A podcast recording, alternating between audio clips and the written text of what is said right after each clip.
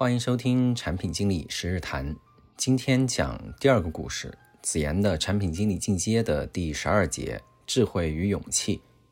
上一次与子妍在培训上碰到，闲聊了一次专才与通才的话题之后，我被调到了另一个团队，工位也搬到了另一栋楼。因为新上任，要处理的事情很多，与子妍也就没有再联系了。半年之后，公司的产品委员会开始做一年一度的年终晋升。我作为评委参加评审，在活动间隙的时候，我去休息室里倒水，正好遇到了子妍。半年不见，子妍的变化还挺大，可能是为了参加晋升评审，还特意描眉画眼了一番，显得更加成熟稳重了。看到我过来，子妍站起来，很热情地跟我打了声招呼。我问她在哪个会场评审，她说在第一会场，而我呢，正好在第二会场当评审。错过了，我问他紧不紧张，子妍点头说挺紧张，因为今年被提了跨级晋升，讲得不好可能很难通过。我表示很惊讶，想起去年也是这个时候，我还说他看到别人跨级晋升心里不平衡，犯了红眼病。没想到一年之后他也被提了跨级晋升。我说没关系，既然提了跨级，肯定有突出的贡献，讲清楚就好了。来不及多说，我赶紧回到会场继续做评审。到下午五点多，评审全部结束了。我收拾东西从会议室走出来，发现子妍正在门口的走廊边上坐着。我问子妍：“你怎么在这坐着呢？”子妍把手头的手机收到挎包里，站起身来说：“我是下午倒数第二个，刚讲完，我感觉你这儿应该也快结束了，便等了一会儿，想着找你聊几句呢。”我又问子妍：“怎么样？评审还顺利吧？”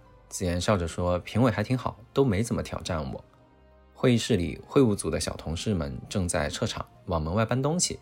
我们在走廊站着，有点挡路，我便挥挥手说：“走吧，走吧。”边走边说：“别挡着他们收拾会场。”一路走到楼下，子妍跟我说了几个老熟人的情况，例如子妍的第一任领导老肖自己申请去了东南亚的合资公司任职，年初就走了；还有我们经常一起吃饭的设计师蔡总，去年底因为和领导不和也离职了，等等。一番闲聊让我想起了很多以往的经历。也想起来与子妍谈过的很多话题。从大楼里走出来，瞬间觉得开阔舒展。做了一整天评审，正好在楼下走一走，舒展一下筋骨。天气还算阴凉，不觉得热，走起来还挺舒服。正走着，我突然想起和子妍一同来找过我两次的小雨，便问他说：“之前跟你一起来找过我的那个小雨同学，现在还在你们组吗？”子妍摇了摇头，回答说：“没有，他申请了一个国外的硕士，去年就离职去读书了。”我说哦，那也挺好的。哎呀，没想到短短半年的时间就有了这么多的变化。子妍看了我一眼，说：“对啊，变化可太快了。”走了一圈半，转到了大楼背阴的一面，我感觉还是有点晒，便在背阴这一面的银杏树下的木长椅上坐了下来。我说：“说了半天别人，你这半年变化也很大呀。我看都提报跨级晋升了。”子妍还有点不好意思，笑了笑说：“其实也没什么，算是碰上了运气吧。”我说，嗯，真正有实力的人，往往都把成绩归功于运气。来吧，说一说你碰上什么运气了。子妍停顿了一会儿，说：“去年底吧，我被抽到了公司的攀登项目里。你有没有听说过这个项目？”我想了想，攀登，哎，好像还真听说过这个名字，但是一时之间还真想不起来什么细节。子妍见我没说话，接着解释说：“就是去年底我们赞助电视台晚会的项目，你知道吗？”我突然想了起来。这个项目去年给公司引入了大量的新客户，获得了年度的金项目奖。没想到子妍竟然在这个项目里面。我接着问子妍：“你在这个项目里负责做什么呢？”子妍回答说：“我们的产品在其中承接了一部分的流量，我负责其中用户登录的部分，就是确保进来的用户能够顺利登进来，在页面上选择对应的奖品，然后再把用户的信息和奖品的信息返给下游的系统。”我说。那听你说起来好像也不是很复杂吧？子妍说：“是的，哎，一开始我也以为不复杂。我们承接的流量也不算多，最多嘛，做好登录的一些降级方案，我觉得差不多也行了。”我听出来子妍的话还有后续，便顺口问：“看来后边还有不少的故事，对吧？”子妍皱了一下眉头，呼了口气说：“说起故事，那可真的有挺多的。本来一切都很顺利，上下游联调测试都过了，做全链路压测的时候。”我们的上游一直出问题，定位了很久问题，最后说问题出在我们这边，让我们在一周之内对登录做改造上线。我接着问，那你们后来怎么处理的呢？子言又叹了一口气说：“光是这个问题到底出在哪儿，双方其实就争论了很久。上游说，如果他们来改，所有下游都得改，时间上来不及，所以呢，让我们这边来改。我们这边又觉得，本来这件事情呢，跟我们没有什么太大的关系。我们突然做这个改动，万一改完了，其他地方出了问题，到时候怎么说得清楚呢？”又说了一些细节，我大概明白了。这种上下游扯皮的事情，放在平时呢，倒还好说，你让一步，我让一步，也就过去了。但是当大家都觉得时间不充足，风险很大的时候，就特别容易陷入僵局。子言接着说，就为了这件事情，拉了几次大会讨论，两边的研发的架构师、部门的总监和 VP 都出来了，聊了三天也没定下来，还是卡在评估的状态。拉的人越来越多，眼看着时间就不是特别够了。我呢，因为对这个项目本来也比较感兴趣，研究的比较多，当时我就突然想到了一个办法。听到这里，我也有了兴趣。我说：“你想了个什么办法呢？说来听听看。”子言说：“原本是上游先调我们做个判断，看是不是要展示到我们这边来的入口，符合条件的人嘛，他看到入口就可以点进来到我们的产品里边来领取一些奖品。这样一来，因为有一个判断，我们承接的流量就会比较小。”那之所以出问题呢，是因为上游和我们的用户的安全策略不一样，导致对接有点问题。当时我就想，干脆要不把这个所谓的安全的策略去掉，把这个入口放开，也不做什么安全策略了，就让用户跑进来，然后我们放一个静态的页面去承接这个流量，在我们的产品里边再去走一些安全的策略，等于说呢，就是把上游那一层的逻辑放到我们产品里来做。我点了点头，接着问。这一下上游的问题好像是解了，问题可就到你们这儿了。我子言说：“是的，我感觉上游那么大的流量都能顶住，我们往下一层应该也能搞定。”我接着问：“那这个方案你最后提了吗？”子言说：“提了，这个过程也特别有意思。我是下班的时候跟领导青青姐姐提的，她说她也把不太准，建议我把这个方案写出来，发给研发的架构师去做评估。我心里想，要写方案，肯定得写得完善一点嘛。”也幸亏呢，我和对方对接的研发小哥合作一直都特别好。下了班之后，我拉着他和我们的研发小哥讨论了好久，搞到半夜一两点才把方案发出来。在发的时候，我心想，如果真要决定这么去做，发给我们的研发架构师肯定是不够的。我便索性发给了双方的研发架构师，还抄给了两边的研发总监。听到这里，我感到有些惊讶，便问子言：“你这胆子还真够大的，方案在你们自己团队还没评估呢，就发出来。”要是对方拿着方案来压你们怎么办呀？子言笑了笑说：“我当时也想了这个问题，但是大半夜的也没法跟人再汇报商量了。我感觉呢，这件事情再拖下去真的来不及了。不管谁最后去解决这个问题都没时间了，就会出大问题。我呢一冲动就临时加了几个抄送的邮箱，点了发送按钮。哎，发完觉得如释重负，管他呢，干脆赶紧睡觉了。我说年轻人有冲劲是好事情。然后呢？”子言拧开随身带的饮料，喝了口水，咧嘴笑了笑，说：“嘿嘿，第二天早上七点多，我就被我们总监电话叫醒了，让我赶紧去公司。我起来就洗了把脸，啥都来不及干，打了个车就出发了。跑到会议室里，发现里边坐了一圈人，对方的总监也来了。我们总监让我讲一遍昨晚发的方案，我其实都没来得及带电脑，最后还是我们总监给我偷屏翻页，让我整体讲了一遍。等我讲完，大家又讨论了半个小时，最后方案定下来了。”我们总监问我，让我来整体负责这个项目的对接行不行？我说没问题。接着又忙了一周多的时间，最终方案成功了。我评价说：“你这个故事都快赶上电视剧的情节了。”子言说：“我也没想到啊，后来会发生那么多的事情。回头想起来，好多事情都是巧合。如果不是当时我和对方的研发小哥关系处得很好，深入讨论了，我也没有底气去提这个方案。”如果不是我一直关注着整个问题的进展，我也不会突然想到我说的那个点子。嗯，总之吧，就是很神奇。在写方案的那个晚上，我感到了好像有很多嗯不可见、不相关的因素都汇总到了一起，好像就是所谓的 因缘际会吧，促使我写下了我的方案，还把它发了出来。我点头说：“因缘际会这个词用的特别好。”哎，很多事情看似偶然，其实背后也有它的必然。子言看着远处，继续回忆道：“当时说让我来负责，其实我感觉压力特别大。离上线的截止日期就只有几天了，还要做大的调整，我一点经验都没有。需要配合的那些人职级又都很高，我都不认识。没办法，我只能硬着头皮往前走。我们跟对方团队当时的关系呢，还有点紧张。不过还好，最终他们也帮我们扛了很大一部分的压力。哎，我一紧张嘛，就爱喝水。上线的那天晚上高峰期是大概四个小时，我在所谓的封闭作战会议室里喝了八瓶矿泉水，一晚上都没睡着，还好没出什么问题。我边听边点头，在子言的神情上，我能感受到既紧张又兴奋的情绪。子言长出了一口气，又喝了一口水，转过头来耸了耸肩，对我说：“哎，可能这就是我今天能来这边答辩的原因吧。”我说。这个故事非常精彩，难怪我感觉你表现的成熟了很多，原来是经历了大的战役。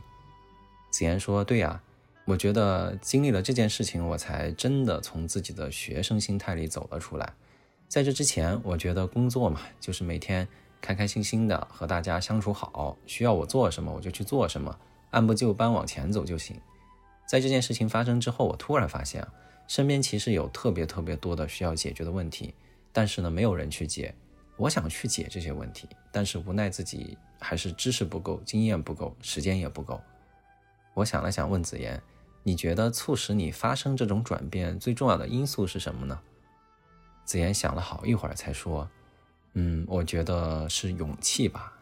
以前我对这个词的理解很浅，在街头去制止犯罪，去抢救落水的儿童，我觉得这些才是体现勇气的事情，与我自己的距离真的很远。”但是这半年的经历让我觉得，其实勇气没有那么遥远，就是发现问题、提出问题、解决问题，而不要去逃避问题。我呢有点拖延症吧，遇到问题也是能躲就躲，加上团队里边一直都有高职级的大哥顶着，我几乎没有面对过真正的比较大的压力。当我自己去顶这些事情，自己去批上线确认的流程，自己和别的团队讨价还价，自己去给领导做项目的汇报。这时候我才发现，真的有好多事情都需要去做。事情呢可以推给别人，别人也可以推给我，但是事情推来推去，最终还是有人要去做的呀，责任还是有人要去背的呀。哎，那就我来做，我来背好了。听子言说完这一段，我表示非常赞同。我补充说，你说的很好。我觉得在职场上可以把人分为三个类别：第一类人只制造问题不解决问题；第二类人呢解决自己的问题；第三类人。解决掉自己的问题，还主动帮别人填坑。你说的有勇气，我觉得就是第三类人。我呢，经常看到这样的事情：出了问题，大领导问责中领导，中领导问责小领导，小领导问责产品运营，运营说是产品经理的问题，产品经理又说是研发的问题，哼，研发说是机房的问题，机房说是供应商的机器的问题。唉，如果把问题比作一个皮球，大家接到球都是想都不想就一脚踢给下一个人，很多问题就这样传着传着就没有后续了。如果在这个时候有产品经理站出来说：“这是我的产品，这是我的问题，我来负责，我来全盘的去分析和解决”，这就叫有勇气。子言听完也非常赞同，用力的点点头说：“是的，勇气就是站出来为事情负责任，叫大家不要绕来绕去了，去把问题解决了算了吧。”我说，我工作这么多年，看了很多人，其实聪明人真的很多很多，但是有勇气的人并不多。很多职场的老手很会规避责任，话呢说的滴水不漏，凡事都是精致的利己主义，表面看起来特别特别智慧，但是我觉得长期来看并不会很好。子言摇摇头说：“嗯，我觉得你说的这种人不能叫有智慧，真正有智慧的人应该也很有勇气。”有勇气也是有智慧的一部分，我很赞赏子言的这个说法。正聊着，扑面而来一阵微微的暖风，不知道是什么阔叶树在风中发出了沙沙的响声，好像到了大楼物业换班的时候，一群穿着白衬衫的年轻人谈笑着从我们的前方呼啸而过。想起刚认识子言的时候，他因为杂七杂八的事情太多，处理不过来，问我应该怎么办。那个时候他还是一个毫无经验的新人。经历了两年的摸爬滚打，他已经可以和我坐在一起谈论什么是勇气，什么是智慧。